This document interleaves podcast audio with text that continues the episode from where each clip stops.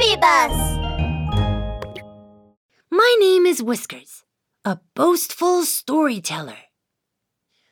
My name is Whiskers, and I am as brave as a lion. Of all the little animals here, I was the only one who dared to go down the slide on my tummy. Wow!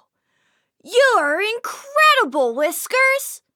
Whenever I hear a compliment like that, it puts me on cloud nine. I really enjoy being admired by others and being in the spotlight. Today, we had a new student join our class, and everyone was really curious about him. Wow, well, I heard, well, I heard your father is an airplane, airplane pilot. pilot. Wow, cool! I bet your father has been to a lot of places, right? As soon as class was over, everyone was circled around the new student. So no one came to see me do the tummy slide. Huh. An airplane pilot? Big deal! You could hear the disappointment in my voice. My father is an astronaut! I cried defiantly. Ah, really? asked Rudolph in surprise at my words. Whiskers, is your father really an astronaut? Really? Really? Whoa! All the students stopped and looked at me. Yeah, really! I said proudly. Not only does he often take rockets to the moon and Mars, but he's also gone to more distant planets. When I spoke, classmates crowded around me, which made me very happy. Well, last time my dad met a group of aliens and invited them to our house. I continued. Whoa! So you know what aliens look like, right? Do they have antennas on their heads? Rudolph looked at me with admiration. Hmm, pretty much. Oh, by the way, aliens don't have mouths because they don't need to eat food, I said smugly. Well, how do they talk to each other? Each alien has a loudspeaker on the back of his head and uh, their voice comes out of that. Oh, I even taught them how to sing. But I found they aren't good singers. Whoa! Whiskers was a singing coach for aliens! You rock! Everyone looked at me with envy.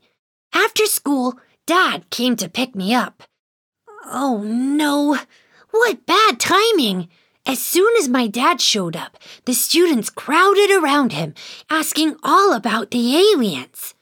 Hearing their questions, Dad was stunned for a moment and then enthusiastically talked about the aliens, seeming to understand the situation.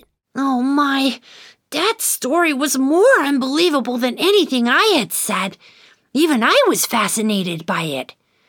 Finally, my dad said in all seriousness Kids, Actually, I'm not really an astronaut, and the rockets and aliens I mentioned are toys. Uh, so you made up all the alien stories, Whiskers? said Rudolph in surprise. Uh, uh, uh, yeah, I confessed, blushing and speechless. Mm, what would they think of me? I wondered if they wouldn't want to play with me anymore. I blushed in shame and felt even worse than if I were invisible. Wow, you're so imaginative, Whiskers. I think you're an amazing storyteller. Also, Rudolph went on, tugging at my sleeve. uh, on the weekend, can I go to your home and play with the spaceships and alien toys? I'd like to make up alien stories with you. sure, I replied happily. On the way home, Dad asked me why I had lied. I I just wanted everyone to like me, I said, bowing my head.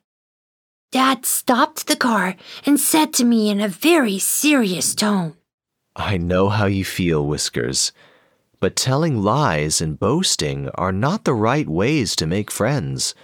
If you want to be popular, you can play with your friends and share with them, right? My name is Whiskers, and I know how to make friends now. But sometimes I still make up some very interesting stories for others, like my sister, who really enjoys my stories about battling aliens at school.